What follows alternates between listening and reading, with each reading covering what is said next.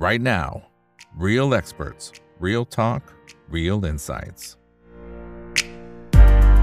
สวัสดีครับ สวัสดีเพื่อนๆนักลงทุนทุกคนนะครับ นี่คือ right now by อีกบรรพททุกเรื่องที่นักลงทุนต้องรู้นะครับ และสำหรับวันนี้เรื่องที่เราต้องรู้ก็แน่นอนครับ เป็นเรื่องของแบงก์ชาติที่มีการประกาศขึ้นอัตราดอกเบี้ยนโยบาย 0.25%นะครับก็ขึ้นมา 1%แล้ว ซึ่งถ้าดูแล้วก็อาจจะไม่ได้ผิดจากที่นักวิเคราะห์ได้มีการคาดการณ์เอาไว้นะครับหลายๆเจ้าก็มองประมาณนี้นะครับเพียงแต่ว่าค่าเงินบาทก็ยังไปต่อนะฮะยังอ่อนค่าอย่างต่อเนื่อง บางช่วงนะครับก็ไปประมาณสัก 38.4นะฮะ38 บาท 40 สตางค์วันนี้ก็เลยต้องเรียนเชิญทั้งสองท่านเข้ามาร่วมพูดคุยกันหน่อยนะครับ ท่านแรกนะครับ ดรดอนนาคอนทัพครับผู้อำนวยการอาวุโสฝ่ายเสถียรภาพระบบการเงินธนาคารแห่งประเทศไทย สวัสดีครับ ดรดอนครับผม ครับ สวัสดีครับคุณเอกครับ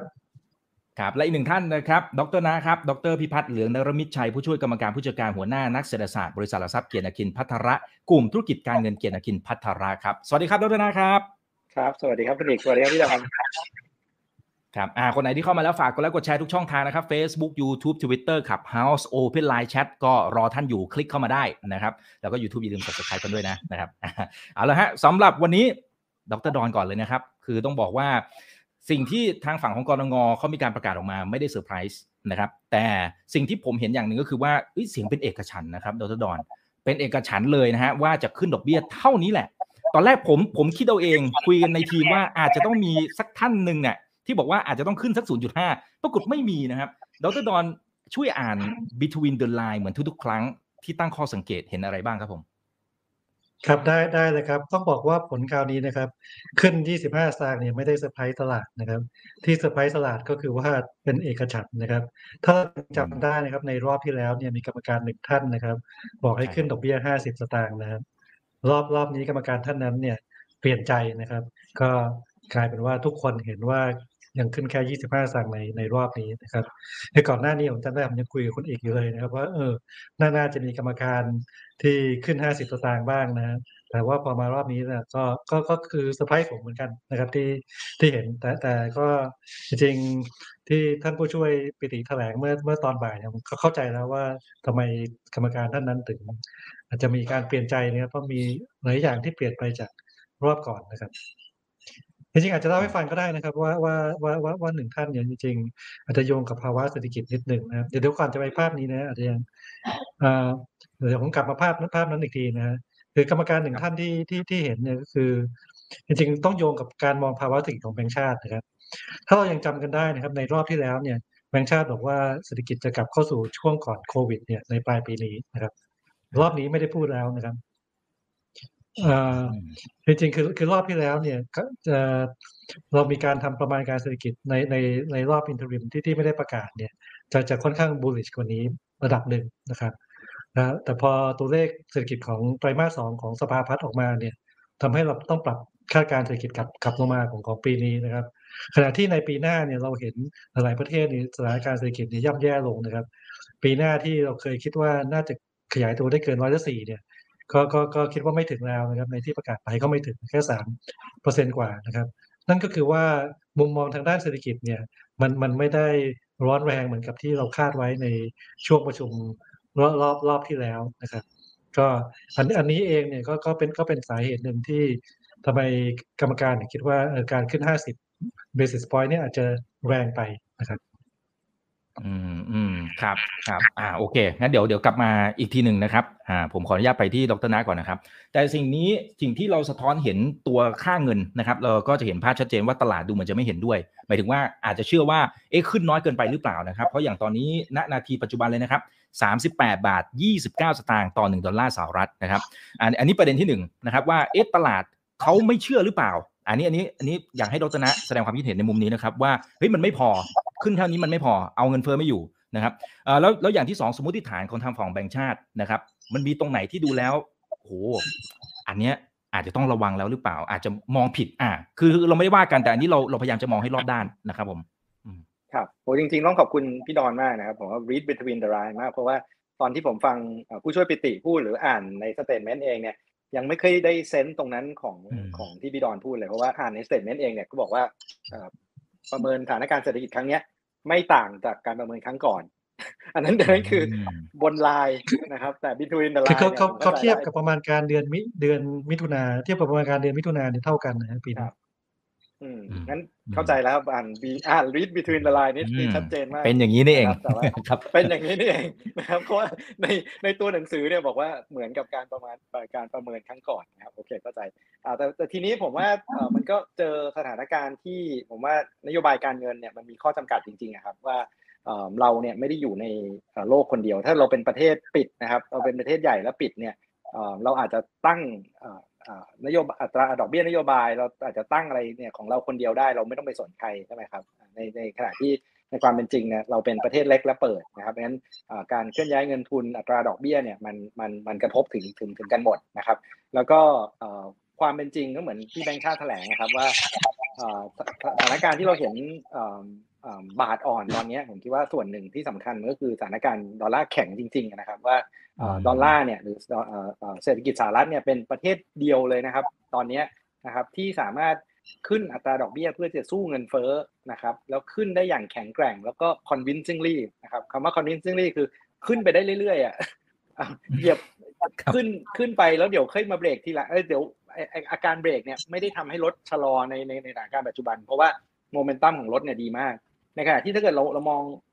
ไปรอบๆโลกนะครับ ไม่ว่าจะเป็นเอ่อเราเห็นญี่ปุ่นใช่ไหมครับ ค่าเงินเยนไปใช่ครับร้อยสี่สิบห้าเยนต่อดอลลาร์เนี่ยก็ส่วนหนึ่งก็เพราะว่าเยนบอกว่าเหมือนพูดพูดพูดเหมือนประเทศไทยเลยนะครับบอกว่าเฮ้ยสถานการณ์ปัจจุบันเนี่ยเราเราไม่ควรขึ้นอัตราดอกเบี้ยเราควรจะกระตุ้นเศรษฐกิจนะครับนั้นนั้นเป็นอีกเอ็กซ์ตรีมหนึ่งเลยนะครับเพราะอัตราดอกเบี้ยนโยบายเขายังติดลบจุดจุดหนึ่งเปอร์เซ็นต์อยู่เลย แล้วเราสองสามวันที่ผ่านมาเราเห็นอังกฤษใช่ไหมครับที่ที่เอ่อเอ่อถูกโอ้ยโจมตีอย่างหนักจน ต้องบอกว่าเหมือนอังกฤษเนี่ยเจอวิกฤตของประเทศ emerging เลยนะครับ อังกฤษนี่คือเสียเสียเสียโฉมไปเลยนะครับงั้นไอไอการลงการลงโทษเนี่ยผมว่ามันก็คือเป็นการเปรียบเทียบกับสถานการณ์ที่ที่ประเทศใหญ่ๆ ประเทศที่สามารถขึ้นดอกเบี้ยได้เนี่ยเขาขึ้นกันทีนะครับเอาผมผมเทียบแค่สัปดาห์ที่แล้วสัปดาห์เดียวนะครับ เราเห็นสัปดาห์ที่แล้วเนี่ยเราเห็นทั้งก่อนก่อนหน้านั้นเราเห็น ECB ใช่ไหมครับเราเห็นทั้งนอร์เวย์สวีเดนอินโดนีเซีย ฟิลิปปินส์ แล้วก็อีกหลายประเทศเลยนะครับ ทุกประเทศขึ้นเกิน 25 basis point หมด ขึ้น 50 75 และ 100 นะครับ นอร์เวย์นี่คือขึ้น 100 basis point นะครับ เพราะฉะนั้นผมว่าตลาดเนี่ยกำลังมองอยู่ว่าตอนนี้แต่ธนาคารกลางแต่ละคนเนี่ยกำลังวิ่งขึ้นบันไดกันนะครับ แล้วแต่ละคนเนี่ยวิ่งทิ้งสามขั้นสองขั้นสี่ขั้นนะครับงั้นตำแหน่งของการวางเนี่ยก็จะสูงขึ้นไปเรื่อยๆนะครับกับเมื่อเทียบกับประเทศที่ ไม่ไม่ขยับเลยอย่างเช่นญี่ปุ่นนะครับหรือไทยเนี่ยที่กำลังเดินขึ้นบันไดทีละขั้นเนี่ยนะครับความต่างของอัตราดอกเบี้ยเนี่ยมันก็จะมีส่วนต่างมากขึ้นเรื่อยๆนะครับแล้วเวลามันมีส่วนต่างเนี่ยผมคิดว่ามันมีผลต่ออัตราแลกเปลี่ยนจริงๆนะครับถึงแม้ว่าแบงก์ชาติพยายามจะบอกว่ามันไม่ใช่ปัจจัยเดียวนะครับแต่ว่ามันเป็นปัจจัยที่มีผลอยู่พอสมควรนะครับเพราะฉะนั้นผมว่าส่วนต่างอัตราดอกเบี้ยที่มันขยายใหญ่ขึ้นไปเรื่อยๆนะครับแล้วสมมติมองไปข้างหน้านะครับ เราเนี่ยประชุมปีละหกครั้งนะครับ หลังจากเนี้ยจนถึงสิ้นปีเนี่ยเราจะเหลือการประชุมหนึ่งครั้งนะครับสหรัฐแล้วก็ ECB BOJ ทุกคนเนี่ยเหลือการประชุมอีกสองครั้งนะครับ กว่าจะสิ้นปี สหรัฐเนี่ยเขาจะขึ้นอีกครั้งหน้าเนี่ยตลาดคาดการณ์ว่า 75 basis point นะครับครั้งสุดท้ายของปีเขาจะขึ้นอีก 50 basis point แสดงว่าจากวันนี้นะครับจนถึงสิ้นปีเนี่ยสหรัฐอาจจะขึ้นอีก 125 basis point นะครับ งั้นในการที่ประเทศไทยขึ้นทีละ 25 basis point แล้วคราวหน้าถ้าขึ้นอีก 25 basis point เนี่ยการทิ้งห่างมันก็จะไปไกลขึ้นเรื่อยๆครับผมคิดว่าอันนี้ตลาดกำลังมองตรงเนี้ยนะครับแล้วก็ยิ่งไป penalize ค่าเงินบาทด้วยเพราะว่าส่วนต่างอัตราดอกเบี้ยมันจะไกลมากขึ้นเรื่อยๆ ก่อนหน้านี้ผมคิดว่ามีหลายคนเนี่ยที่ค่อนข้าง bullish บนค่าเงินบาท เพราะว่าหวังว่าถ้านักท่องเที่ยวเริ่มกลับมาเราจะมี current account turn around หมายความว่า current account น่าจะเปลี่ยนจากขาดดุลไปเป็นเกินดุลได้นะครับ แต่ตัวเลขของกรมศุลที่เราเห็นเมื่อ 2 วันก่อนนะครับเราขาดดุลการค้าเดือนเดียว 4,200 ล้านนะครับผมคิดว่าเป็นการขาดดุลการค้า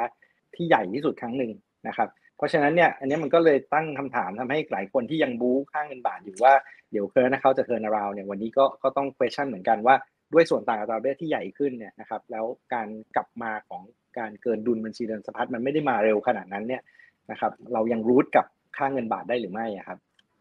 อืมอืมครับอะทักทายสวัสดี 1,200 ท่านนะครับยังไงฝากกดไลค์กดแชร์ทุกช่องทางด้วยนะครับแต่ผมผมถามดรนับเพิ่มอีกนิดเดียวแล้วก่อนที่ไปดรดอนนะครับเอ่ออย่างตอนเนี้ยเราเห็นอีกประเทศหนึ่งนะครับจริงๆเราเคยคุยกันตั้งแต่รอบที่แล้วแล้วแต่อันนี้อาจจะเป็นตัวอย่างที่ค่อนข้างชัดคือเกาหลีใต้นะครับผมเห็นครับตัวเลขคือเขาขึ้นอัตราดอกเบี้ยมาน่าจะครั้งที่ 7 แล้วมั้งฮะนะฮะที่ขึ้นมาแบบรัวๆๆๆติดติดติดกันมาเลยนะครับ แต่ค่าเงินวอนเปรียบเทียบกับดอลลาร์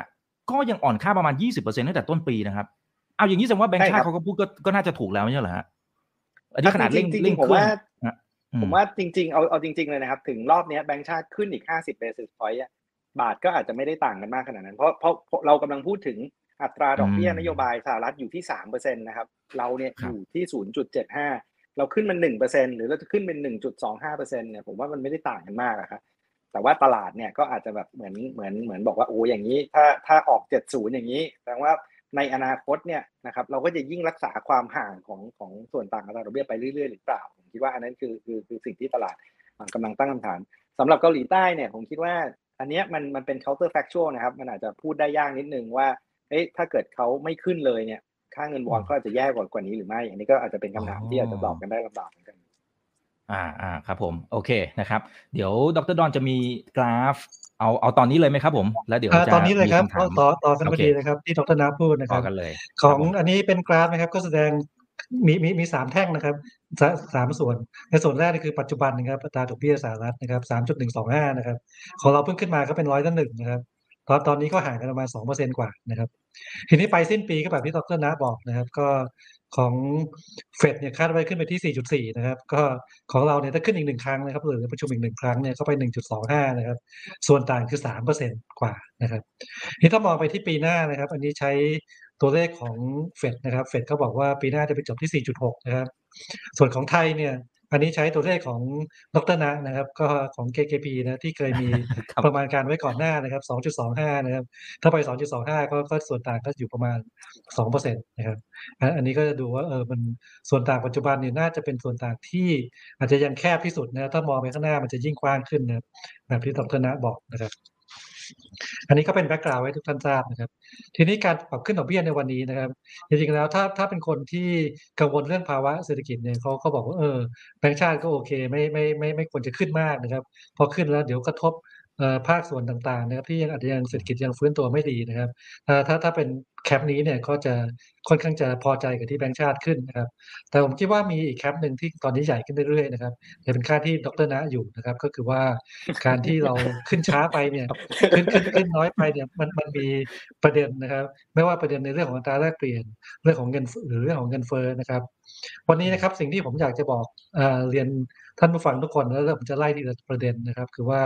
จริง ๆ ไม่ใช่กรรมการไม่ได้แคร์เรื่องของอัตราแลกเปลี่ยนหรืออัตราเงินเฟ้อนะครับเขาแคร์ครับ แต่ว่าเขาคิดว่าเขาเอาอยู่นะครับจริงๆที่ทีหลังก็ต้องดีเบตกันว่าที่เขาเอาอยู่เนี่ยเขาคิดถูกหรือเขาคิดผิดนะครับ แต่แต่ผมจะแจกแจงว่าว่าทำไมเขาคิดว่าเขาเอาอยู่นะครับ ในในในเรื่องแรกนะครับ เรื่องเรื่องของอัตราแลกเปลี่ยนเนี่ยเขาอย่างเขาอย่างที่เรียนว่าแบงค์ชาติจะบอกว่าเฮ้มีหลายปัจจัยนะครับ แล้วก็มีการยกตัวอย่างด้วยนะครับ อย่างเกาหลีใต้ที่ที่คุณคุณอีกพูดถึงนะครับว่าเขาขึ้นดอกเบี้ยไปมากกว่าเราแล้ว มันเขาเขายังอ่อนมากมากกว่าเรานะก็ในเรื่องของของค่าเงินบาทเนี่ยผมคิดว่าวันนี้ที่สไลด์ลงค่อนข้งเยอะเนี่ยเพราะว่า คนไม่ไม่ไม่ได้ expect ว่าจะเป็นเอกฉันท์นะครับก็ก็ก็คิดว่าน่าน่าจะยังมีคนคนที่ที่ที่ให้ว่าห้าสิบสตางค์บ้างแต่แต่รอบนี้เนี่ยเขาจะเปลี่ยน perception จากตลาดนิดนึงเพราะกะเพราะฉะนั้นการที่มันมันมันมันไหลลงค่อนข้างแรงเนี่ยจริงๆผมไม่ไม่ไม่ค่อยแปลกใจนะครับ แต่ทั้งทั้งหมดทั้งปวงเนี่ยจริงๆต้องบอกว่าตลาดเนี่ยค่อนข้างจะ price ก่อนหน้านี้เนี่ยถ้าไม่นับเอเอเรื่องของที่เสียงเอกฉันท์นะค่อนข้างจะ price in ส่วนต่างของอัตราดอก อัตราดอกเบี้ยอยู่แล้วนะครับว่าเขาก็เห็นส่วนต่างเป็นหนึ่งเปอร์เซ็นสองเปอร์เซ็นสามเปอร์เซ็นอะไรนี้นะฮะอันอันอันนี้เนี่ยไม่ไม่น่าจะเป็นสิ่งที่ตลาดแปลกใจมากนักนะครับ ก็วันวันวันนี้ก็แค่คนที่อาจจะเคยเบสว่าจะ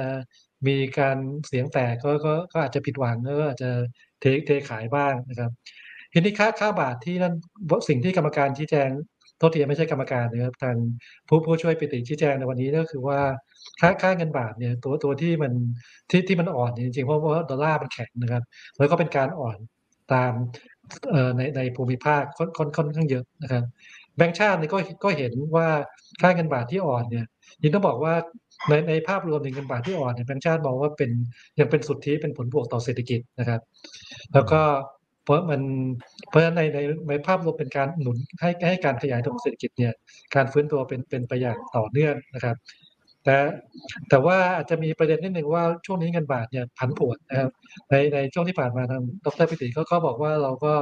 พยายามดูอยู่นะครับ แล้วก็แล้วก็แล้วก็พร้อมที่ที่จะดูแลถ้าเกิดเกิดมันเกิดมีความผันผวนเกินกว่าที่ที่ที่จะปรับตัวกันได้นะครับแต่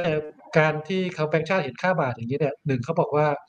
โอเค มันอ่อนก็จริงแต่ว่าเป็นการอ่อนตามภูมิภาค ไม่ไม่ไม่ไม่ยังไม่น่ากังวลมากนะครับเพราะผลโปรต่อเศรษฐกิจก็มี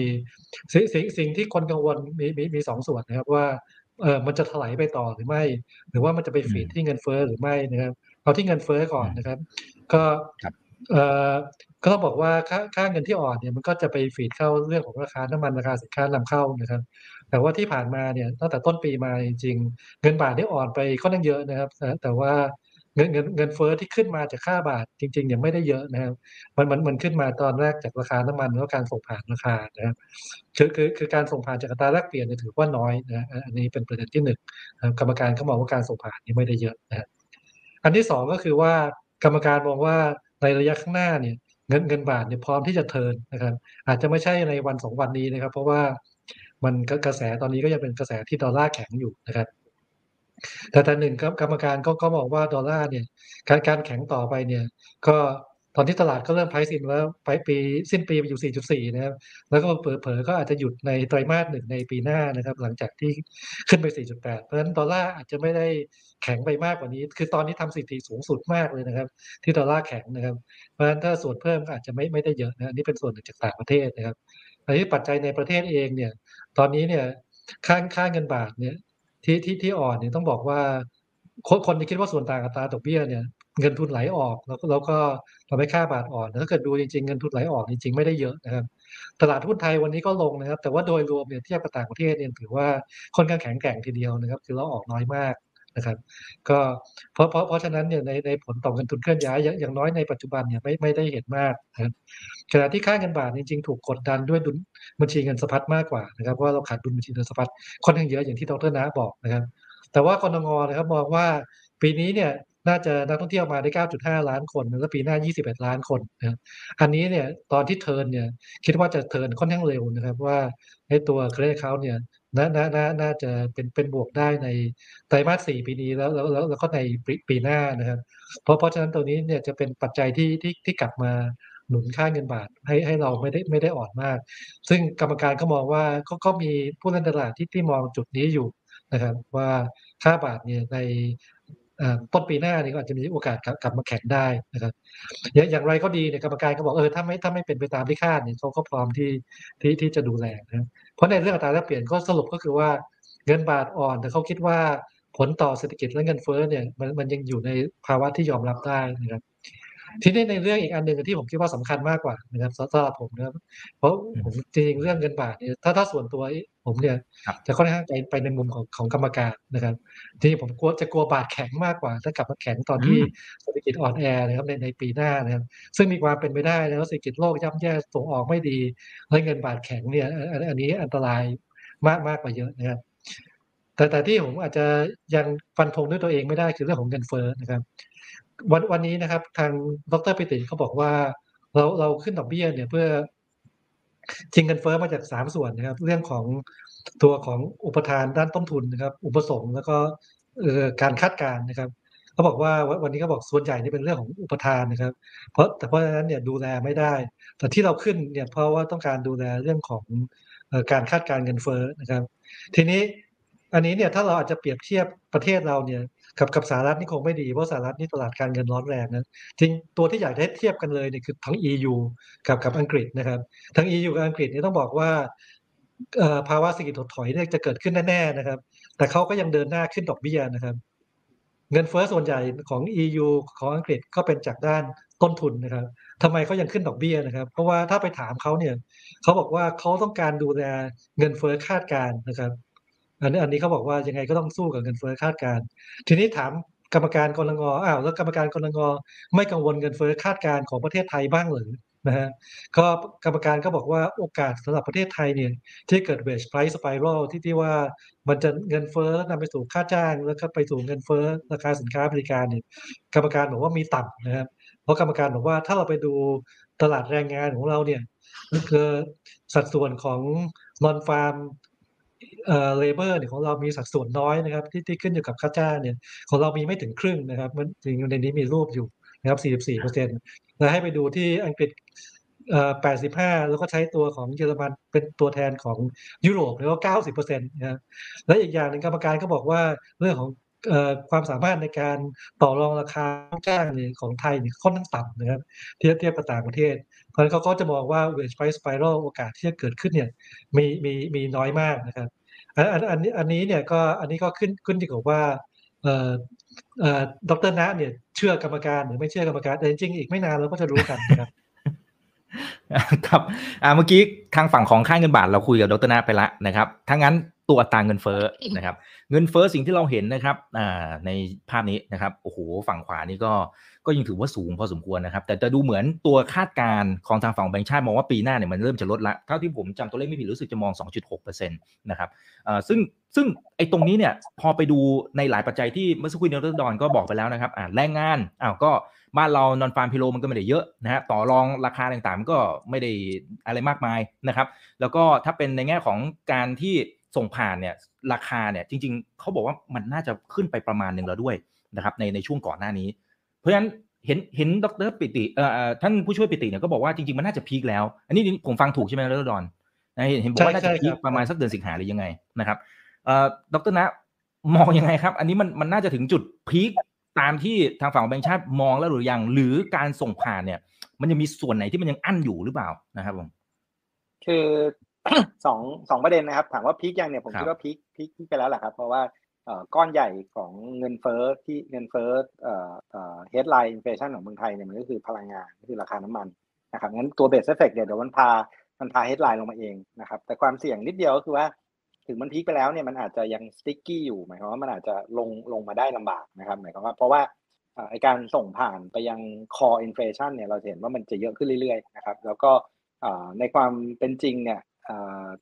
ความผันผวนของราคาพลังงานเนี่ยผมว่าเป็นเรื่องคาดเดาได้ได้ค่อนข้างลำบากมากครับ ถ้าเกิดมันเกิดลบกันหรือเด้งอะไรกันขึ้นมามันก็ยุ่งใช่ไหมแต่ว่าประเด็นที่ที่ผมคิดว่ากรงงแล้วก็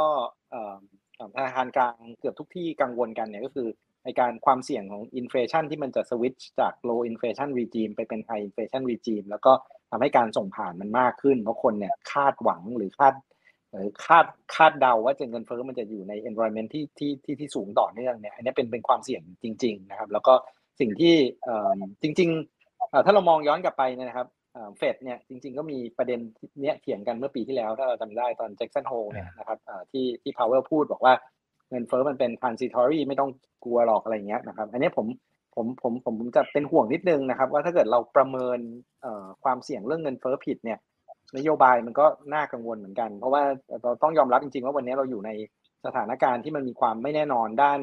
สิ่งแวดล้อมและความความความไม่แน่นอนด้านพารามิเตอร์ต่างๆเนี่ยค่อนข้างเยอะนะครับงั้นงั้นจริงๆเนี่ยผมคิดว่า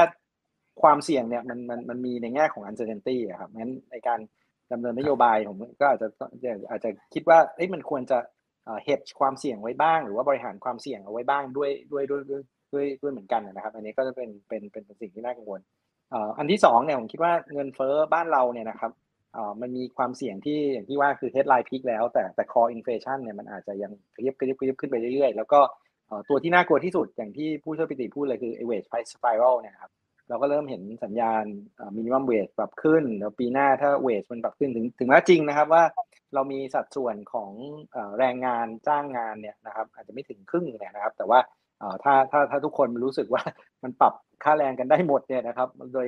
การคาดการเงินเฟ้อที่มันปรับสูงขึ้นเนี่ยอันนี้มันก็จะส่งผ่านเข้าไปในฐานของเงินเฟ้อที่ที่ที่กว้างขึ้นแล้วก็เยอะขึ้นนะครับงั้นเราอาจจะเจอสถานการณ์ที่ headline inflation peak ไปแล้วนะครับ แล้วก็ค่อยๆลดลง แต่ว่าตัว core inflation เนี่ยอาจจะยัง sticky อยู่ แล้วก็อาจจะอาจจะใช้เวลาสักระยะหนึ่งในการที่จะเอาลง ผมว่าคล้ายๆกับในในในในสหรัฐนะครับ ผมว่า headline inflation ก็น่าจะพีคไปแล้ว แต่ว่า กว่าที่จะเอาอินฟลชันลงมาได้เนี่ยตอนนี้ทุกคนก็จะมองกันถึงปีหน้าแล้วหมายความว่าปีนี้เอ่ออินฟลชันก็ยังอยู่ในระดับสูงอยู่ครับครับเอ่อแต่แต่อย่างกรณีที่ทางฝั่งของพลังงานนะครับ ตอนนี้เท่าไปดูในตลาดโลกเนี่ยจริงๆมันก็เริ่มลดนะครับแล้วนะคือความหมายก็คือว่าหลายคนก็กังวลว่าเอ๊ะมันจะเกิดภาวะเศรษฐกิจถดถอยนู่นนี่นั่นอะไรหรือเปล่าในตั้งแต่ในระดับโลกนะครับในหลายๆประเทศ ซึ่งเราก็เป็นคู่ค้า อ่าเพราะฉะนั้นเราก็อาจจะอาจจะได้รับผลกระทบหางเลขไปด้วยนะครับนั้นในท้ายที่สุดจริง ๆ ความกังวลเรื่องของเงินเฟ้อมันเรากังวลมากเกินไปหรือเปล่าฮะ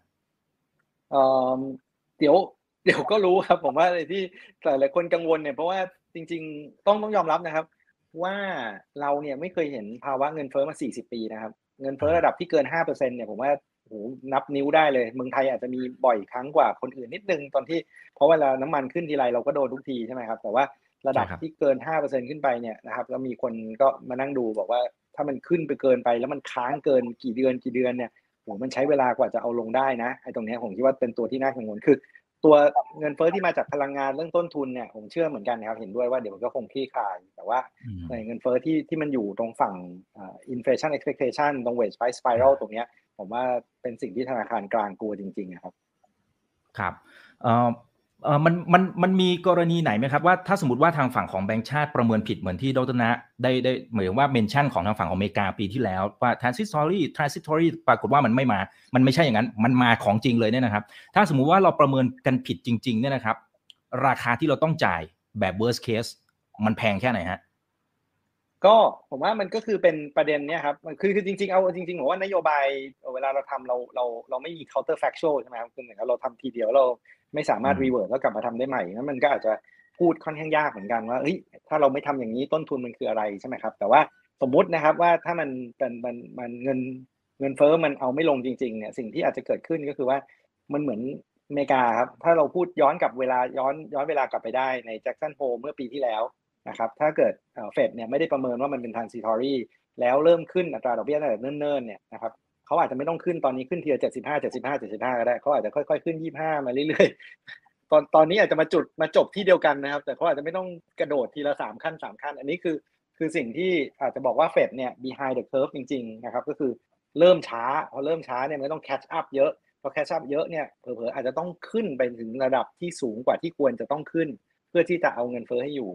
ใช่ไหมครับ สำหรับเอ่อเอ่อเมืองไทยเนี่ยนะครับถ้าเกิดเอ่อมันไปถึงจุดนั้นเนี่ยผมคิดว่ามันก็อาจจะเจอคล้ายๆกันก็คือ อาจจะถูกฟอสให้ให้ให้ต้องไทเทนเศรษฐกิจเนี่ยอืมมากกว่าที่ที่ที่ควรจะเป็นหรือนะครับหรือค่าเงินบาทเนี่ยอาจจะอ่อนไปมากกว่าที่ที่ที่ที่ควรจะเป็นนะครับอืมครับอ่าเดี๋ยวผมขอสลับมาที่ดรดอนครับ กรณีแบบไหนบ้างไหมครับ ที่ทางฝั่งของแบงก์ชาติเนี่ยอาจจะกลายเป็นว่า behind the curve แล้วต้องมาเร่งเครื่องในตอนหลังนะครับ และสุดท้ายก็อาจจะมีราคาที่ต้องจ่าย ครับ เอ่อ จริงๆ ประเด็นนี้เนี่ยผมค่อนข้างเห็น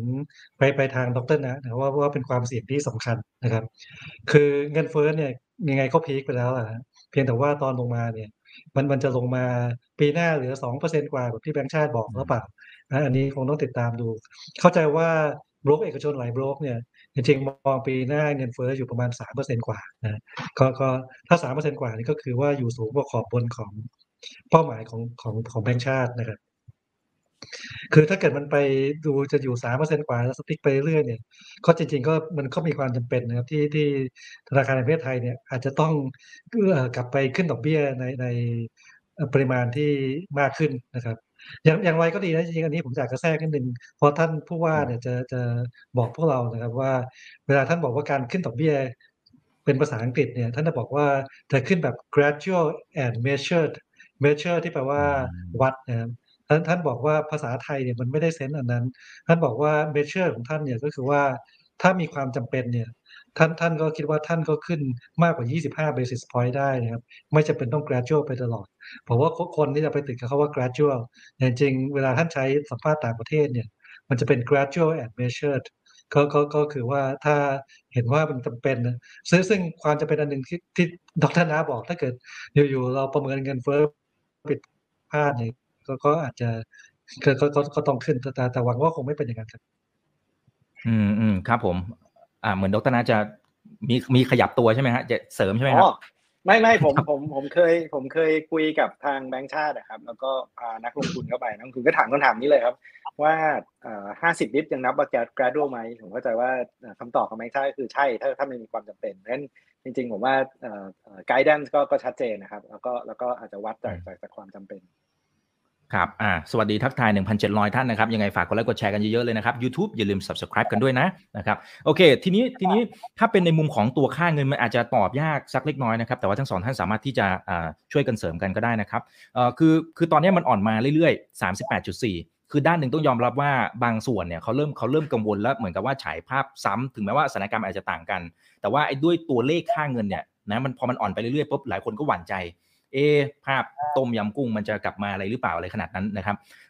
หรือหรือมองอีกในยะหนึ่งโอเค การที่ค่าเงินบาทอ่อนเนี่ย มันก็จะมีคนที่ได้ประโยชน์และเสียประโยชน์ แต่ถ้ามันอ่อนมากๆเนี่ยถึงเลเวลประมาณไหนพอจะ guideline อาจจะไม่ต้องเป็นตัวเลขเป๊ะๆนะครับแต่แต่อาจจะให้เห็นภาพไปเฉยว่าโอ้โหถ้ามันขึ้นไปอีกสักเท่านี้นะ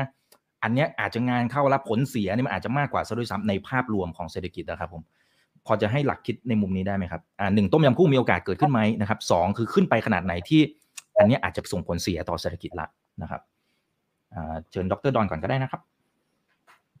ครับจริงๆต้องบอกว่าแบงก์ชาติเนี่ยไม่ไม่มีเลเวลของอัตราแลกเปลี่ยนที่ที่ที่เรามองนะครับ อย่างที่เรียนในครับในรอบที่แล้ว รอบที่แล้วจริงๆเข้าใจว่ามีคำถามนี้เหมือนกันนะครับ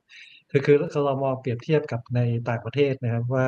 ประเทศในในภูมิภาคเนี่ยเป็นเป็นอย่างไรนะครับ จะเห็นว่าในวันนี้ที่ดรปิตินำเสนอเนี่ยก็จะมีภาพหนึ่งที่ท่านจะใช้ทุกครั้งนะครับ ว่าว่าของเราเนี่ยอ่อนไปแค่ไหนเทียบกับคนอื่นนะคือถ้าเกิดคนอื่นไม่ได้อ่อนเนี่ยจริงๆตอนนี้สามเจ็ดสามแปดก็ต้องต้องถือว่าแย่แล้วนะเพราะฉะนั้นตอนนี้มันมีหลายคนที่อ่อนมากกว่าเรานะครับทีนี้ถ้ามันจะไปสี่สิบเนี่ยสมมตินะแต่ถ้าคนอื่นสมมติสี่สิบจากวันนี้เนี่ยมันก็อ่อนไปอีกเท่าไหร่นะอ่อนอ่อนไปอีกประมาณเจ็ดแปดเปอร์เซ็นต์นะจากวันนี้อ่าแต่ถ้าคนอื่นอ่อนอ่อนไปอีกสิบกว่าเปอร์เซ็นต์เนี่ยถ้าคนอื่นยังอ่อนมากกว่าเราเนี่ยผมคิดว่าก็ก็ไม่ได้มีประเด็นมากนะอืม ครับอ่าดรน้ามองไงครับ มันครับจะถึงเอ่อขั้นเหมือนกับที่หลายคนกังวลหรือเปล่าครับ คือถึงขั้นเนี่ยหมายถึงต้มยำกุ้งถูกไหมครับผมว่าใช่เนี่ยใช่ครับสงอันนั้นประเด็นหนึ่งสอนะครับ อันที่สองคือสองผลบวกผลเสียครับอ่าครับ คือสองสองเรื่องนะครับ อันที่หนึ่งเนี่ยต้มยำกุ้งมันเกิดได้เนี่ยเพราะว่าจริงๆแล้วเราไปอั้นมันไว้นะครับ คือถ้าเกิดไอการที่คือคืออัตราแลกเปลี่ยนเนี่ยมันเป็นมันเป็นเหมือน shock absorber ครับเวลาเราเจอช็อคอะไรเนี่ยถ้าเราปรับตั้งแต่ต้นปรับตั้งแต่อัตราแลกเปลี่ยนตั้งแต่แรกเนี่ย มันจะช่วยทำให้ตลาดเนี่ยมันจัดจัดการกันเองใช่ไหมครับต้มต้มสาเหตุที่มันเกิดต้มยำกุ้งสาเหตุหนึ่งก็คือ เราไป fix ค่าเงินเอาไว้ใช่ไหมครับแล้วมันสะสมความความ imbalance หรือว่าความไม่สมดุลของของเศรษฐกิจเข้ามาเยอะๆใช่ไหมยกยกตัวอย่างเช่นบอกว่าเอ้ยจริงๆแล้วค่าเงินมันควรจะแข็งกว่านี้ แต่เราไม่ปล่อยให้มันแข็งหรือค่าเงินมันควรจะอ่อนกว่านี้ แต่เราไม่ปล่อยให้มันอ่อนอย่างเงี้ยมันก็ทำให้ เอ่อเกิดการต้องเข้าไปดีเฟนต์ค่าเงิน เอาใช้ reserve ไปทำนู่นทำนี่อะไรเงี้ยครับงั้นตรงนั้นก็ทำให้เกิดเกิดเกิดความเสียหายเกิดขึ้นใช่ไหมครับ แต่ว่ารอบนี้ผมคิดว่าแบงก์ชาติเอ่อแล้วก็คนในคนในสังคมเนี่ยเข้าใจประเด็นเนี้ยดีขึ้นเยอะขึ้นนะครับงั้นในการปล่อยให้มันอ่อนเนี่ยนะครับมันเป็นการลดความความความความไม่สมดุลของเศรษฐกิจในระดับหนึ่งนึกออกไหมครับคือสมมติว่าถ้าไม่มีใครอยากได้บาทเนี่ยนะเราก็ลดค่าเงินของบาทให้มันอ่อนลงไปอ่อนไปถึงจุดหนึ่งต้องมีคนอยากได้ ช่ไหมฮะอย่างเช่น ถ้าเกิดสมมติเราเราไม่ competitive เราเราส่งออกน้อยเราขาดดุลบัญชีเดินสะพัดเราก็ลดค่าตลาดเนี่ยลดค่าของเงินบาทลงมานะทำให้สินค้าไทยเนี่ยมี competitive มากขึ้น หรือว่าคนอยากมาเที่ยวเมืองไทยเยอะขึ้น เพราะว่าค่าเงินดอลลาร์เท่าเดิมเนี่ยเอามาใช้เมืองไทยได้ได้ได้ได้ได้เยอะ ถ้าวันนี้เราไปอั้นไว้เนี่ยผมว่าค่อนข้างเสี่ยงประเด็นที่สองนะครับถามว่าค่าเงินบาทอ่อนไปมากๆเนี่ยจะจะจะส่งผลกระทบต่อต่อภาคธุรกิจภาคธนาคารแบบต้มยำกุ้งไหม ผมคิดว่าเมืองไทยโชคดีนะครับที่ที่อาจจะเป็นความโชคดีในความโชคร้ายนะที่เราผ่านต้มยำกุ้งมานะครับ เพราะวันนี้นะครับผมคิดว่าทุกภาคส่วนเลยไม่ว่าจะเป็นบริษัทไม่ว่าจะเป็นภาคธนาคารสถาบันการเงินอะไรต่างๆเนี่ยไม่มีใครสะสมหนี้ต่างประเทศนะครับหรือถ้าจะมีหนี้ต่างประเทศเนี่ยส่วนใหญ่ก็รู้ว่าต้องประกันความเสี่ยงนะครับหรือไม่ว่าจะเป็นกู้มาเพื่อไปใช้ในอ่า currency ต่างประเทศเลยนะครับเพราะฉะนั้นค่าเงินบาทที่อ่อนเนี่ยสังเกตจะไม่มีใครออกมา เดือดร้อนในแง่ของ balance sheet effect คือคือไม่มีใครบอกว่าโอ้มูลค่านี้ฉันเพิ่มขึ้น ตอนนี้ตอนนี้บาทต้องหยุดขยับได้แล้วอะไรเงี้ยงั้นเรามีการลดความเสี่ยงตรงนี้มาค่อนข้างเยอะนะครับงั้นความเสี่ยงมันมันจะไม่ใช่เป็นผลของสต็อก และมันจะเป็นผลของ flow แทนคำว่า flow อย่างที่คุณอีกว่าเลยครับว่า เวลาค่าเงินมันขยับขึ้นขึ้นลงลงเนี่ยมันจะมีคนที่ได้ประโยชน์ แล้วก็คนที่เสียประโยชน์นะครับ คนที่ได้ประโยชน์ชัดเจนตอนนี้ก็คือคนคนคนที่ส่งออก คนที่มี value added ในประเทศเยอะๆนะครับสินค้าเกษตรส่งออกเอ่อเอ่อเอ่อราคา farm income อะไรพวกนี้ผมคิดว่าตรงนี้ได้ได้ประโยชน์นะครับคนที่เสียประโยชน์เยอะๆเนี่ยก็คือคนที่เอ่อนำเข้ามีสินค้านำเข้าเป็นเป็นวัตถุดิบเยอะๆนะครับไม่ว่าจะนำเข้ามาแล้วมาขายในเมืองไทยใช่ไหมครับหรือนำเข้ามาประกอบแล้วส่งออกเนี่ยนะครับถ้ามันมีความผันผวนของอัตราแลกเปลี่ยนเยอะๆเนี่ยเขาก็กะลำบากเหมือนกันว่าสูตรแล้วมาจิ้นเขาเท่าไหร่กันแน่เขาจะคิดราคากันยังไง โดยเฉพาะยิ่งถ้า รนำเข้ามาแล้วมาขายในเมืองไทย แล้วเมืองไทยเศรษฐกิจไม่ดีส่งผ่านต่อไม่ได้เนี่ยวันนี้บางคนขาดทุนได้เลยนะครับเอางั้นตรงเนี้ยมันก็จะกลายเป็นเป็นเป็นเป็นปัญหานะครับ แต่ว่าผมผมเชื่อเหมือนกันนะครับว่าผู้ประกอบการส่วนใหญ่เนี่ยนะครับ จริง ๆ แล้วเนี่ยระดับถ้าถ้าเราไม่มีเรื่องหนี้ต่างประเทศมาเกี่ยวข้องนะครับ ระดับของอัตราแลกเปลี่ยนเนี่ยนะครับ อาจจะอาจจะไม่ได้สำคัญเท่ากับว่าอย่าให้มันผันผวนมากนักนะครับ แต่ตอนนี้ผมว่าคนหลายคนก็เริ่มก็เริ่มบ่นแล้วใช่ไหมว่าใครอยากจะไป เที่ยวอเมริกาเนี่ยวันนี้ไปเที่ยวอังกฤษไปเที่ยวญี่ปุ่นไปเที่ยวยุโรปมันจะถูกกว่าเยอะ มันก็จะเห็น relative price ที่มัน adjust ไปไปไปเรื่อยๆแบบนี้ด้วยนะครับอืมอืมครับอ่าโอเคนะครับขอบคุณครับอ่อนี่ผมขอความรู้จากทั้งสองท่านเพิ่มเติมนะครับ เมื่อกี้ดรนาพูดประเด็นที่สำคัญนะครับเอ่อเรื่องของการเหมือนกับเราอั้นเอาไว้นะครับ แต่ทีเนี้ยทางฝั่งของญี่ปุ่นนะครับดรดอนดูเหมือนเขากำลังทำแบบนั้นหรือเปล่านะฮะที่เขาประกาศว่าจะมีการแทรกแซงตัวค่าเงินเยน แต่ปรากฏว่า สามสี่วันกลับมาที่เดิมแล้วนะฮะเหมือนไม่มีอะไรเกิดขึ้นเลยนะครับผมทีนี้เลยไม่ได้มั่นใจนะครับว่าหนึ่งคือทำไมทางฝั่งอันเอ่อทางฝั่งของญี่ปุ่นเนี่ยถึงไม่สามารถใช้นโยบายการขึ้นดอกเบี้ยได้อันนี้ประเด็นที่หนึ่งนะครับประเด็นที่สองนะครับเอ่อถ้าเขาอั้นไว้อย่างนี้ มันจะถึงจุดหนึ่งไหมครับ ที่สุดท้ายแล้วนี่คือต้มยำวาซาบิหรืออะไรที่ที่มันอาจจะรออยู่ในอนาคตข้างหน้าครับผม ครับต้องจริงต้องบอกว่าญี่ปุ่นไม่ได้อั้นนะครับเขาเขาปล่อยมาค่อนข้างเยอะนะครับคือจริงๆเขาถ้าเดินกลับไปดูรูปก่อนหน้านี่ญี่ปุ่นเป็นคนนำโด่งเลยนะครับ ในในในเรื่องของความอ่อนนะครับ ก็จริงๆต้องบอกว่าเศรษฐกิจญี่ปุ่นเนี่ยเป็นเป็นเศรษฐกิจที่ยังไม่ค่อยดีนะครับ จริงถ้าถ้าเทียบกันแล้วเนี่ยเราอาจจะยังเศรษฐกิจดีกว่าญี่ปุ่นด้วยซ้ำนะครับเพราะจริงๆมันมันมันก็สะท้อนภาวะเศรษฐกิจของญี่ปุ่นในในระดับหนึ่ง นะครับแล้วจริง ๆ การที่เขาเข้าไปแทรกแซงครั้งแรกในรอบเกือบ20กว่าปีเนี่ย จริงๆมันมันก็ได้ผลแป๊บหนึ่งนะฮะแต่อันนี้มันจะสะท้อนให้เห็นว่าการอะไรที่ที่เป็นเรื่องของเงินตราต่างประเทศเนี่ยในการเข้าไปแทรกแซงเนี่ย การจะให้ได้ผลเนี่ยจริงๆมันอาจจะเป็นไปแทบไม่ได้ ต้องคิดดูว่าญี่ปุ่นเนี่ยเป็นเป็นประเทศมหาอำนาจที่ร่ำรวยขนาดไหนนะครับเขาเข้าไปแทรกแซงก็อาจจะชะลอได้ชั่วคราว แต่สุดท้ายถ้าถ้าถ้ากลไกตลาดมันจะให้อ่อนต่อเนี่ย มันมันมันมันก็อ่อนนะครับ ทีนี้ผมอยากจะกลับไปเสริมดรนัทนิดหนึ่งนะเรื่องเรื่องของการอั้นนะครับ นิดนิดเดียวว่าจริงๆ ปี 97 นะครับ ที่เกิดต้มยำกุ้งเนี่ย มันเป็นเพราะว่าเราไม่ยอมปล่อยให้มันอ่อนนะครับอืมตอนตอนนั้นเนี่ยตอนต้นปี 97 เนี่ยก็มีรีเสิร์ชนะครับของพัทระนะครับ ตอนนั้นผมยังทำงานอยู่บริษัทเดียวกับดรนานะครับดรนายังไม่ได้จอยนะครับเอ่ออาจารย์ไม่สุเกิภดวุฒินะครับนะครับก็โอ้อาจารย์โหสุภวุฒิก็ไม่ได้เขียนบทความนะครับ อาจารย์สมมติเขียนบทความตอนต้นปีนะครับว่าประเทศไทยเนี่ยจะต้องปล่อยให้เงินบาท ต้องลอยตัวค่าเงินบาทแล้วปล่อยให้อ่อนนะครับถึงถึงจะอ่าไม่งั้นจะเกิดวิกฤตนะครับ แต่เพอเอิญตอนแบงค์ชาติสมัยนั้นก็อาจจะไม่ได้ไม่ได้ฟังอาจารย์สุภวุฒิมากนะครับก็ก็ก็พยายามตรึงค่าเงินบาทพยายามอั้นต่อไปนะครับ ก็ว่าพยายามให้อยู่ 25 นะครับ ก็แล้วมันก็เลยพอต้องพอพอยิ่งอั้นเนี่ยมันต้องยิ่งเสียรีเสิร์ชไปเยอะมากนะครับ มันก็สุดท้ายมันก็อั้นไม่ไหวนะครับ เพราะฉะนั้นตอนนี้เนี่ยสมมุติถ้า อยากจะให้ไปอยู่สัก 35 โดยโดยการขาย reserve เนี่ยก็ถ้าดูตัวอย่างอย่างญี่ปุ่นเนี่ยเราคงต่อให้เรามี reserve 250 billion มันก็หมดได้นะครับอืมครับ โอเคเสริมอ่าได้ครับขอบคุณครับเสริมอ่าเชิญครับเสดริมรนะผมก็ได้เสริมเสริมพี่ดอนนิดเดียวผมบอกว่าพี่ดอนพูดถูกเลยครับว่าญี่ปุ่นเนี่ยเขาไม่ได้ intervene มานานมากนะครับเขาเป็นสิบอืมเป็นยี่สิบปีแล้วครับเป็น intervene ยี่สิบสี่ปี แล้วผมครับนะแล้วก็ไอการ intervene เขาเนี่ย ผมว่ามันไม่ได้เป็นการ intervene เพื่อจะตรึงค่าเงินเอ่อเยนที่อยู่กับที่ เป็นการตรึงแค่บอกตลาดว่ามันมีความเสี่ยงสองด้านนะ แล้วระวังไว้หน่อย เพราะว่า เพราะว่าญี่ปุ่นเนี่ยน่าสงสารสิ่งที่เขาตรึงจริงๆเขาตรึงอัตราดอกเบี้ยนะครับเขาใช้ YCC ตรึงไม่ให้อัตราดอกเบี้ยพันธบัตร10 ปีเขาเนี่ยเกิน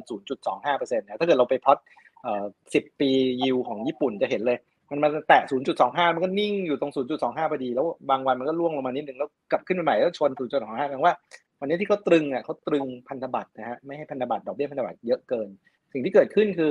ตลาดมาถึงเห็นอย่างนี้ใช่ไหมครับทำไงครับ short พันธบัตร10ปีของของของเยนเลยอืมพอ short ปุ๊บได้ได้เยนมาเอาเยนไปแลกดอลลาร์เอาเงินดอลลาร์ไปลงพันธบัตรสหรัฐอันนี้เขาเรียก carry trade นะครับงั้นตรงเนี้ยจะมีคนมาทำแบบเนี้ยบ่อยมากนะครับ แล้วก็เพราะว่าญี่ปุ่นเนี่ยบอกกำลังตรึง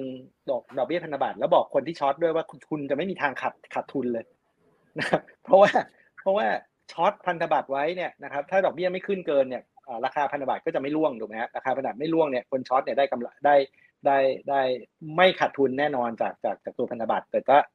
สิ่งที่ญี่ปุ่นทำก็คือบอกว่าเฮ้ยแต่คุณมีโอกาสขาดทุนค่าเงินเยนนะถ้าเกิดค่าเงินเยนแข็งค่าขึ้นอย่างเงี้ยครับงั้นก็เลยผมว่ามันเป็นการปรามมากกว่า แต่ว่าอย่างที่คุณอีกว่าครับ คือปรามอยู่สองวันมันก็กลับไปที่เดิมแล้วก็ญี่ปุ่นก็คงไม่กล้าไปตึงด้วยครับ ออครับแต่แต่มันอาจจะเกิดกรณีที่สมมุติว่ามันอ่อนไปเรื่อยๆอีกนะครับทางฝั่งของเงินเยนเนี่ยแล้วแล้วปรากฏว่าแบงก์ชาติของ BOJ ของญี่ปุ่นเนี่ยเขาก็อาจจะต้องแบบเข้ามาแทรกแซงเข้าไปเรื่อยๆ จนกระทั่งเงินสำรองที่อยู่ในหน้าตักจริงๆก็ยังเยอะอยู่นะครับณตอนนี้ถือว่าเยอะมากๆนะครับแต่ว่าสมมุติมันมันไปเรื่อยๆนะครับแล้วเขาต้องมาแทรกแซงไปเรื่อยๆอันนี้มันมันอาจจะถึงจุดที่เราต้องเฝ้าระวังหรือเปล่าสำหรับฝั่งญี่ปุ่นนะครับ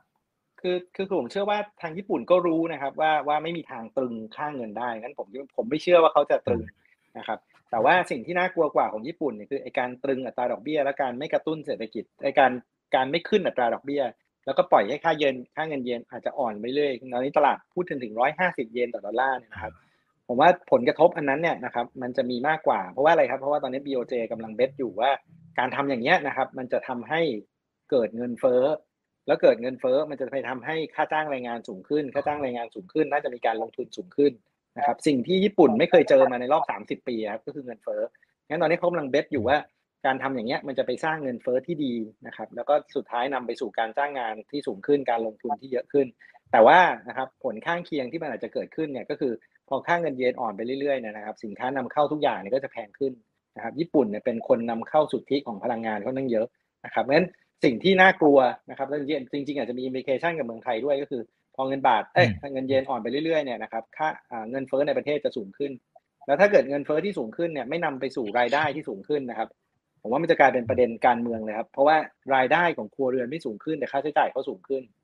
นะครับ ซึ่งอันนี้เขากำลังเบสอยู่ว่าว่าว่าว่าว่าเขาจะทำได้นะครับงั้นงั้นต้นทุนที่สำคัญของการทำครั้งนี้คือคือคือเงินเฟ้อต้นทุนที่สองนะครับก็คือหนี้สาธารณะของญี่ปุ่นวันนี้สองร้อยห้าสิบเปอร์เซ็นต์ของ GDP นะครับ ถ้าปล่อยดอกเบี้ยขึ้นเมื่อไหร่เลยนะครับโอ้โหภาระดอกเบี้ยที่จะเกิดขึ้นเนี่ยผมว่าเหนื่อยเลยครับงั้นอันนี้ก็จะเป็นต้นต้นทุนที่สองงั้นผมว่าสองสองเรื่องนี้จะเป็นคริติคอลมาก ผมว่าเรื่องของอัตราแลกเปลี่ยนผมว่าญี่ปุ่นไม่ได้ไม่ได้ไม่ได้แคร์ขนาดนั้น อืมครับ อ่าโอเคนะครับ เดี๋ยวผมขอสลับมาดูคำถามจากคุณผู้ชมทางบ้านหน่อยนะครับ วันนี้เข้ามากัน 2,000 ท่านแล้วนะฮะ กดแชร์กันเยอะๆเลยนะครับ โอเคนะครับ โอ้ มีหลายท่านชมเข้ามานะครับ บอกว่าทั้งสองท่านอธิบายให้เข้าใจได้ง่าย ๆ เลย ปกติไม่เข้าใจเศรษฐศาสตร์วันนี้ เห็นแจ้งเห็นจริง โอเคครับ ขอบคุณนะครับนะฮะขอดูหน่อยนะครับอตอนนี้นะครับ มีท่านนี้นะครับบอกว่าคุณวิกรานค่าเงินบาทที่อ่อนค่า ตอนนี้มันไม่ มันไม่ได้มีเงินที่ไหลออกจากตลาดหลักทรัพย์ หมายถึงตลาดหุ้นกับตลาดพันธบัตรนะครับเอ๊ะแสดงว่า movement ค่าเงินในช่วงหนึ่งสัปดาห์ที่ผ่านมาอาจจะมี flow อย่างอื่น ที่มันอยู่เบื้องหลังหรือไม่นะครับแล้วอาจจะมีผลกระทบต่อคาดการและการดำเนินนโยบายของกรงงที่อาจจะประเมินความเสี่ยงต่ำเกินไปหรือเปล่าอ๋ออ่าคือเขาจะบอกพยายามจะบอกว่าเอาก็ก็ถ้าไปดูแล้วโฟล์มันก็เหมือนที่แบงค์ชาติบอก ยังไม่เห็นความผิดปกติที่ไหลออกเลย แต่มันมีอย่างอื่นหรือเปล่าที่ซ่อนอยู่ข้างหลังอ่าคุณวิกรานนะครับ อืม ดรดอนมองไงครับผมจริงๆผมรู้จักคุณวิกรานดีนะครับ ก็อ๋อครับครับก็ก็จริงๆก็ก็โฟล์ที่ที่ที่สำคัญนะครับ จริงๆคือโฟล์ตอนของเครื่องในเขานะครับ ตอนตอนนี้ยังขาดดุลก็ตั้งเยอะนะครับ เพราะว่าราคาน้ำมันมันลงก็จริงแต่ก็ยังเราก็ยังนำเข้าน้ำมันค่อนข้างเยอะอยู่นะครับ ก็ก็อาจจะต้องรอนิดนึงนะรอรอรอจนปลายปีเข้าเข้าหน้าท่องเที่ยวแล้วก็ไปไปถึงปีหน้านะครับ ให้เครื่องเขามันมันเทินกลับมาเป็นบวกครับ อืมอืมครับผม โอเคนะครับ เอ่อขอดูหน่อยนะครับอ่ามีหลายท่านขอบคุณกันเข้ามานะครับ โอเคอ่าส่วนใหญ่จะเป็นแนวคอมเมนต์นะฮะอ่าโอเคนะครับเอ่อตรงนี้นะครับเขาบอกว่าอย่างทางฝั่งของไทยเองนะครับ ตอนนี้มี wage price spiral อ๋ออ๋อโอเคเป็นเป็นแค่การคอมเมนต์เฉยๆนะครับ ขออภัยฮะไม่มีอะไรนะครับ โอเคอะคุณซิกนะครับเขาบอกว่ารอบนี้เนี่ยเงินบาทไม่ได้อ่อนเพราะถูกโจมตีค่าเงินแบบต้มยำกุ้ง แต่อ่อนเพราะสงครามค่าเงินจากเฟดใช่หรือไม่ ตอนนี้เกิดสงครามค่าเงินในระดับโลกแล้วหรือยังนะฮะโอเคดรน้ำมองไงครับ คือถือว่าเป็นสงครามในคำว่าสงครามค่าเงินนะปกติเนี่ยเราเราเราเรามักจะเจอในใน context ที่เขาแข่งกันอ่อนถูกไหมฮะคือคือต่างคนเนี่ยต่างอยากให้เงินตัวเองอ่อน เพื่อที่จะได้มีความสามารถในการแข่งขันเทียบกับชาวบ้านถูกไหมฮะแต่วันเนี้ยมันเป็นการหนีตายมากกว่าครับ คือ เนื่องจากว่า คนที่แข่งอยู่คนเดียวเนี่ยคือคือดอลลาร์สหรัฐมันเป็นรูปรูปรูปรูปที่ดรดอนโชว์ขึ้นมาเนี่ยนะครับงั้นผมว่าวันนี้ภาวะที่ที่มันกำลังเกิดเนี่ยก็คือ แต่ว่ามันมีสาเหตุนะครับ ผมคิดว่ามันอาจจะไม่ได้แบบบอกว่าเอ้ยมันเป็นการขึ้นแบบมี conspiracy หรือว่ามีอะไรนะเพราะจริงๆสหรัฐเองเนี่ยถ้ามองในแง่ของ competitiveness ก็ไม่ได้เกณฑ์อะไรขนาดนั้นนะครับ แต่ว่าจริง ๆ ค่าเงินดอลลาร์ที่แข็งค่าขึ้นเนี่ยช่วยลดแรงกดดันเรื่องปัญหาเงินเฟ้อให้กับสหรัฐในระดับหนึ่งนะครับ ลองนึกภาพว่าถ้าเกิดค่าเงินดอลลาร์ไม่ได้แข็งขนาดนี้นะป่านนี้ค่าเงินเฟ้ออาจจะสูงกว่านี้ด้วยก็ได้นะครับงั้นในในระยะสั้นเนี่ยผมคิดว่าอเมริกาก็ก็ยังโอเค แล้วก็ไม่ได้ว่าอะไร เพราะว่าจริงๆวันนี้ priority หลักสำคัญของเขาคือแก้ปัญหาเงินเฟ้อมากกว่า แล้วเศรษฐกิจก็ยังไม่ได้ไม่ได้แย่มาก แต่ว่าวันไหนนะครับ ถ้าเกิดเงินเฟ้อเขาพีคไปแล้วนะครับ แล้วก็เงินเฟ้อเริ่มเริ่มไม่ได้เป็นปัญหาเริ่มเริ่มมาเป็นห่วง growth แทนเนี่ยผมคิดว่ามันอาจจะมีสถานการณ์อะไรบางอย่างที่ต้องมากดดันให้ให้ค่าเงินดอลลาร์เนี่ย อ่อนค่าลงแล้วค่าเงินชาวบ้านต้องแข็งค่าขึ้นนะครับแล้วถ้าเกิดเราเราดูในแง่ของ DXY นะครับคือดัชนีค่าเงินดอลลาร์เนี่ยแล้วดูไกลๆนะครับย้อนย้อนย้อนกลับไปแบบสักปี 1960 เนี่ยเราจะเห็นเป็น wave เลยนะครับ wave แรกที่สำคัญที่สุดก็คือช่วงปี 1982 ถึง 1985 ที่ที่ค่าเงินดอลลาร์เนี่ยแข็งค่ามากนะครับ ช่วงนั้นเนี่ยค่าเงินเยนขึ้นไป 300 เยนต่อดอลลาร์นะครับ แล้วสุดท้ายนำไปสู่ Plaza Accord จำได้ไหมครับที่ สหรัฐเยอรมันญี่ปุ่นฝรั่งเศสอังกฤษเนี่ยเข้ามาเซ็นกัน แล้วก็บอกว่าจะต้องทำให้ค่าเงินเยน แล้วก็ค่าเงินดอยช์มาร์กของของเยอรมันเนี่ยอ่อนค่าลงให้ได้นะครับเอ้ยถดแข่งค่าขึ้นมาให้ได้นะครับแล้วสุดท้ายเนี่ยก็นำมาสู่การลงทุนของญี่ปุ่นในเมืองไทยใช่ไหมก็คือตอนนั้นอเมริการู้สึกว่าค่าเงินตัวเองแข็งมากนะครับรอบรอบนี้ยังไม่ได้ถึงไปถึงจุดนั้นนะครับ แต่ว่าสุดท้ายเนี่ยผมผมคิดว่ามันอาจจะถึงจุดจุดหนึ่งที่ที่ที่มันเกิดสถานการณ์กันก็ได้ แล้วก็ปัญหาที่ 2 ก็คือว่า ประเทศอื่น ๆ ที่ที่ไม่สามารถขึ้นดอกเบี้ยได้ หรือว่าขึ้นขึ้นตามดอลลาร์ไม่ทันเนี่ยแต่ว่าตอนนี้กำลังเจอปัญหา liquidity shortage ในในหลาย ๆ ประเทศนะครับคือโดยเฉพาะที่ประเทศที่ขาดดุลบัญชีเดินสะพัดนะครับแล้วก็พึ่งพาเงินออมจากต่างประเทศเยอะครับนั้นเราวันนี้เราจะเริ่มเห็นปัญหา emerging market ที่ที่เข้าสู่ภาวะวิกฤตมากขึ้นเรื่อย ๆ นะครับเราเราได้ยินข่าวอย่างเช่นสีลังกา ปากีสถานอาร์เจนตินาตุรกีอะไรเงี้ยครับซึ่งซึ่งตัวนี้มันก็เป็นภาพเดียวกันก็คือ สมัยก่อนดอกเบี้ยถูกใช่ไหมครับเงินดอลลาร์มันก็ไหลสะพัดไปทั่วโลก วันนี้สหรัฐกำลังดึงเงินกลับดอลลาร์เพราะผลตอบแทนก็สูงขึ้น liquidity มันก็ไม่ได้ไหลไปประเทศพวกพวกนี้งั้นประเทศพวกนี้ก็เลยจะเริ่มมีปัญหางั้นตรงนี้ก็ต้องเป็นความเสี่ยงหนึ่งที่ที่ที่ที่อาจจะเจอเจอเจอเจอปัญหาในอนาคตได้ ครับอ่าขอบคุณครับอ่ามีท่านหนึ่งนะครับเขาบอกเขาอยู่ค่ายแบงก์ชาตินะครับ ในแง่ของการที่ขอขึ้นดอกเบี้ยน้อยๆ แล้วกัน เพราะตอนนี้เจ็คอักในแง่ของการผ่อนบ้านอะไรต่างๆนะครับ อันนี้อันนี้ตอนถือว่ายังได้รับผลกระทบพอสมควรนะครับ ซึ่งซึ่งผมคุยกันทุกครั้งเนี่ยนะครับดรดอนเขาจะมีคำถามลักษณะแบบนี้ขึ้นมาว่า โอ้โห ขึ้นมาเราขึ้นแค่ 0.25เปอร์เซ็นต์นี่รอบที่ 2 เองนะครับ แต่หลายคนเนี่ยพอมีภาระนี่เยอะๆเนี่ยจริง ๆก็เหนื่อยเหมือนกันนะครับ อ่าตอนนี้ท่านนี้เขาบอกว่าตอนนี้สถานการณ์ในภาพรวมเนี่ยมันมีสัญญาณของหนี้เสีย เยอะแค่ไหนเราต้องเฝ้าระวังหรือไม่อย่างไรครับผม อืม ครับสัญญาณนี้เสียนี่ก็เป็นอะไรที่แบงค์ชาติติดตามอยู่นะครับข้อข้อมูลที่ชัดเจนที่สุดคือข้อมูลของเครดิตบูโรนะครับเขาเขาจะมีรหัสรหัสหนึ่งนี่เรียกว่ารหัส 21 นะครับเขาเขาจะไป track เรื่องของคนที่ไม่ได้เป็นหนี้เสียก่อนโควิดนะครับแล้วหลังโควิดเนี่ยเป็นหนี้เสียนะครับในในรหัส 21เนี่ยถ้าเราไปตามเนี่ยเราจะเห็นว่าในในช่วงตั้งแต่ต้นปีมาเนี่ยมันเลยมีการเร่งตัวขึ้นค่อนข้างเร็วนะครับจริงพอพอแบงค์ชาติไปไปไปดูเนี่ย เราเราเราเราก็ลงไปดูในรายละเอียดเนี่ยเราก็เห็นอย่างนั้นจริงนะครับ ก็ แต่ว่าถ้าถ้าไปดูเป็นรายสถาบันเนี่ย ตอนนี้ต้องบอกว่าในส่วนของธนาคารพาณิชย์เองเนี่ย จริงๆจะไม่ได้เพิ่มขึ้นมากเท่าไหร่ เราจริงๆมันจะไปเพิ่มในส่วนของสถาบันการเงินเฉพาะกิจของของของภาครัฐนะครับ ซึ่งอันนั้นก็เป็นกลุ่มกลุ่มคนที่จริง ๆ ทางรัฐบาลเนี่ยคงคงต้องดูแลนะครับอย่างอย่างไรก็ดีเนี่ยแบงค์ชาติเราเห็นเนี่ย ตอนตอนนี้เนี่ยปีสัปดาห์ที่แล้วเนี่ย ไม่ใช่สัปดาห์ที่แล้วนะ ในสัปดาห์นี้เนี่ยเราเรามีมหากรรม แก้แก้หนี้นะไก่เกลี่ยหนี้ไก่ไก่เกลี่ยหนี้นะครับ ข้อนั้นก็เป็นความพยายามหนึ่งนะครับ ว่าเราเราเราเราเห็นพอดีว่าในในเรามองว่านี่ครัวเรือนของไทยเนี่ยอยู่ในระดับสูงมากนะครับ แล้วเราอยากจะเอามันลงมาแล้วนะครับ ในช่วงสองปีที่ผ่านมาเนี่ยเราปล่อยให้มันสูงขึ้นไปหน่อยเพราะว่าเศรษฐกิจมันย่ำแย่เลยครับเพราะฉะนั้นมันก็ต้องก็ต้องมีหนี้เพื่อต่อชีวิตไปนะครับ แต่แต่พอสกิดฟื้นคืนเนี่ยเราเราคิดว่าเป็นจังหวะที่จะต้องดูแลให้ให้นี่ลงมานะครับ โดย priority แรกเนี่ยคือต้องดูแลนี่ของที่คนที่มีปัญหานี่อยู่เนี่ยให้เขาไปต่อให้ได้ก่อนนะมหากรรมไก่เกลี่ยนี่เนี่ยก็เป็นเป็นมาตรการหนึ่งของของแบงค์ชาตินะที่พยายามจะดูแลและพยายามจะแก้แก้ไขปัญหานี่เสียในในในระบบครับ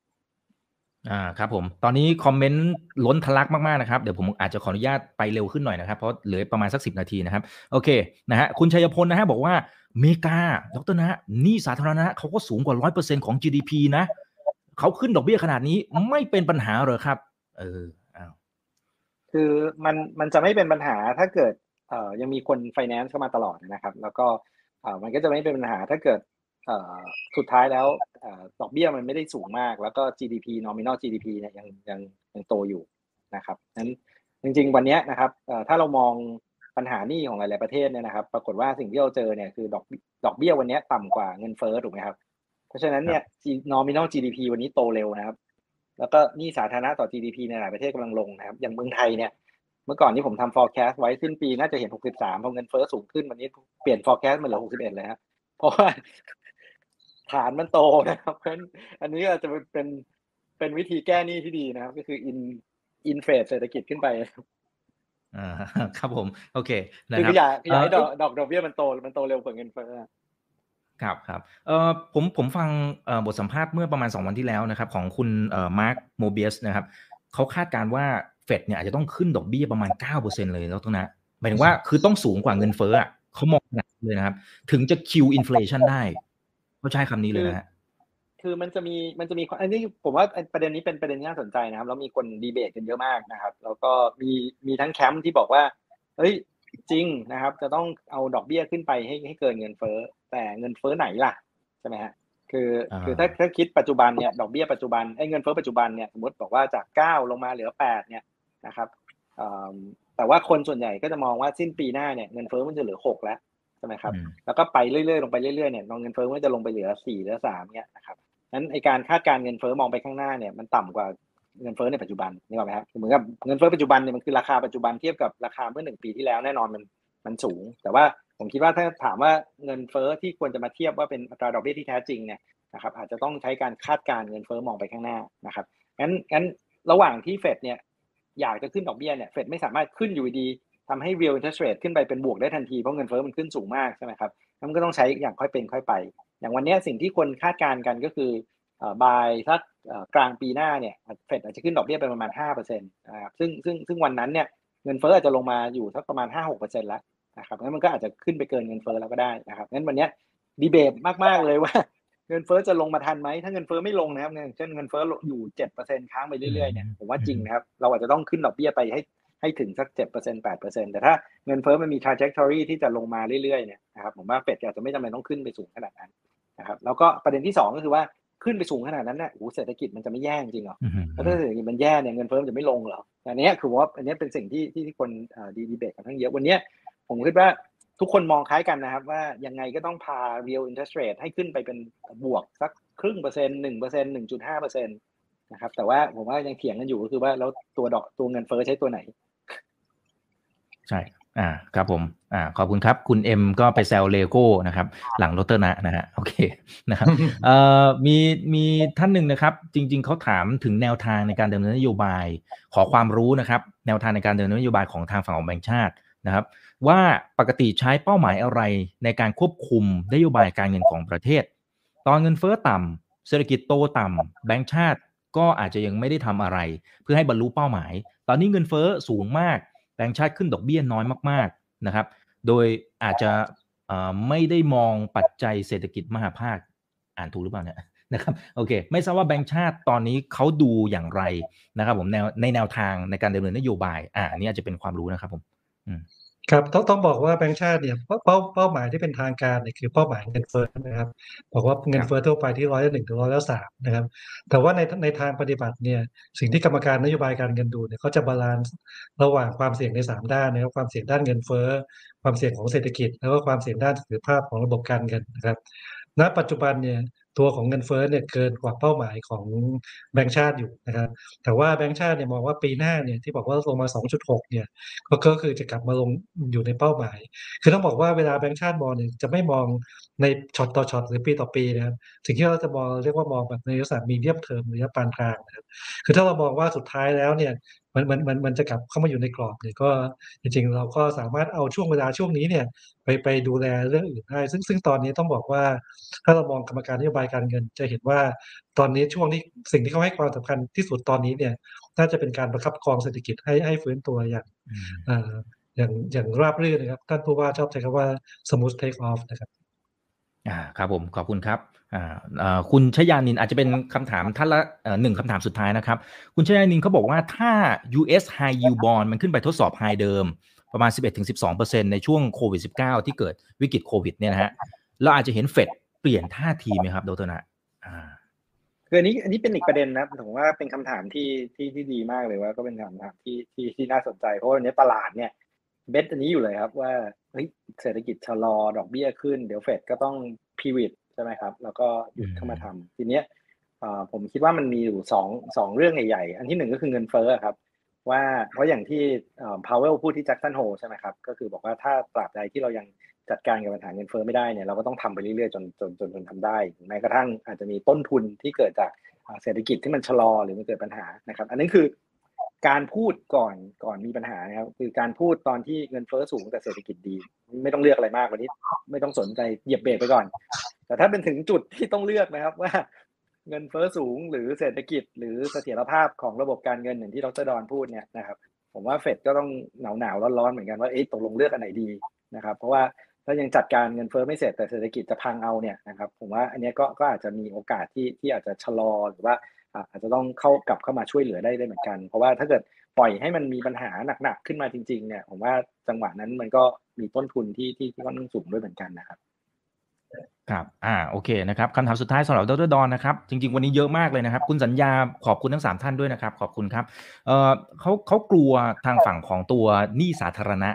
นะครับ ที่ตอนนี้มันดูเหมือนจะขยับขึ้นมา แล้วก็เข้าใจว่าทางฝั่งรัฐบาลอาจจะมีแผนในการที่จะอ่าขยับตัวเงินกู้เพิ่มมากขึ้นด้วย ตัวนี้เป็นความเสี่ยงอีกหนึ่งอย่างที่อาจจะกลายเป็นระเบิดเวลาของเศรษฐกิจไทยหรือไม่ครับ ครับจริงๆต้องบอกว่านี่สาธารณะนะครับสส่วนตัวผมระดับตอนนี้เนี่ย อาจจะยังไม่น่ากังวลมากนะครับ จริงเราต่ำมากนะครับ ขึ้นมาเพดานใหม่เจ็ดสิบก็ก็ก็ยังถือว่าต่ำนะแต่เมื่อกี้ดรน้บอกว่าจะเหลือแค่หกสิบเอ็ดด้วยซ้ำนะครับในในปีนี้เพราะฉะนั้นถือว่าเออถ้าไปเทียบกับทางของญี่ปุ่น หรือทางของอเมริกาที่คุยกันเมื่อกี้เกินร้อยเปอร์เซ็นต์นั้นน่ากลัวกว่าเยอะครับปัญหาของประเทศไทยนี่ก็คือว่า ตอนนี้เนี่ยอาจจะไม่สูงก็จริงเนี่ยแต่ว่าถ้ามองไปข้างหน้าเนี่ยจริงๆแล้วเนี่ยถ้าเศรษฐกิจโตต่ำเลยเนี่ยเรามีความเป็นไปได้ที่ว่าตัวนี้มันจะขึ้นสูงไปเรื่อยๆนะครับเพราะเพราะฉะนั้นในในอนาคตเนี่ยจริงๆมีความจำเป็นเนี่ยที่จะต้องลดการใช้จ่ายลงแล้วก็หาทางที่ที่จะเก็บรายได้ให้ให้มากขึ้นนะครับอันอันอันนี้อันนี้เขาเขาเป็นประเด็นในระยะยาวนะครับแต่ผมคิดว่าใน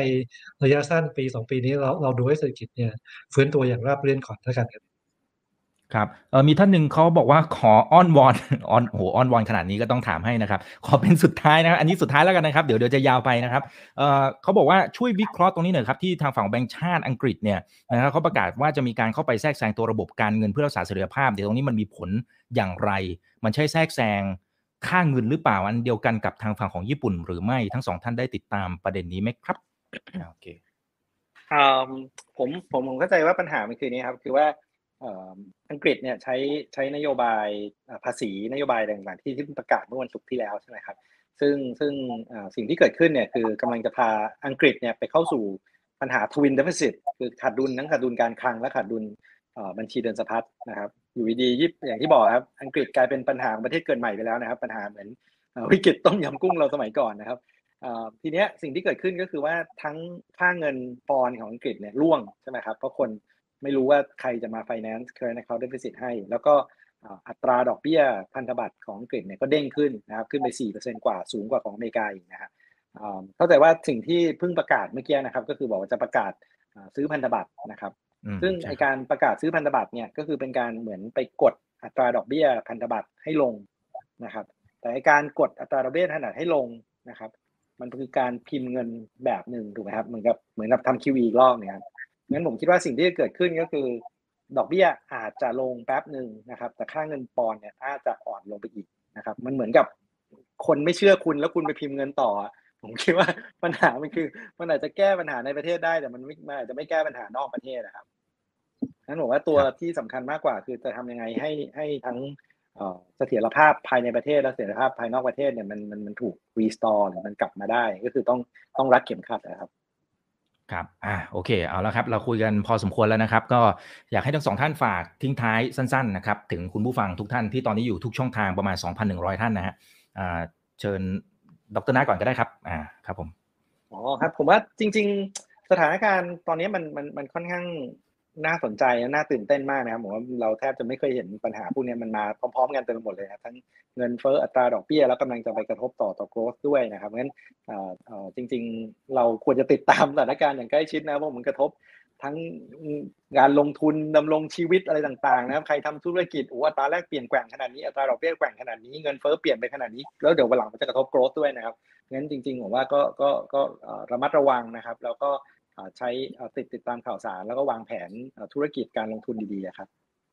ครับขอบคุณครับดรดอนครับเรียนเชิญเลยครับครับรัตนาก็เตือนนักลงทุนไปแล้วนะครับ ผมคงไม่มีอะไรเสริมนะครับ นอกจากอยากจะย้ำแมสเซจที่ผมพูดตอนแรกนะครับ คือว่าที่กรรมการนโยบายการเงินตัดสินใจวันนี้เนี่ยไม่ใช่เขาไม่ได้แคร์เรื่องอัตราแลกเปลี่ยนกับอัตราเงินเฟ้อนะครับเขาเขาแคร์ก็นั่งเยอะนะครับ แต่ว่าเขาคิดว่าเขาเอาอยู่ครับ อ่าครับผม ขอบพระคุณทั้งสองท่านมากๆนะครับ ไว้เดี๋ยวรอบหน้าขออนุญาตเรียนเชิญใหม่นะครับ มาให้ความรู้ดีๆ กับนักลงทุนแบบนี้นะครับ ส่วนครั้งหน้าเป็นเรื่องอะไรรอติดรอติดตามกันอีกทีนะครับ นี่คือไรนาบายอีกบรรพททุกเรื่องที่นักลงทุนต้องรู้ฝากกดไลค์กดแชร์ทุกช่องทาง YouTube อย่าลืม subscribe แล้วห้อง Open Line Chat รอท่านอยู่ครับ วันนี้ขอบพระคุณครับขอบคุณทั้งสองท่านนะครับ ครับขอบคุณคครัรับบสวัสดีครับ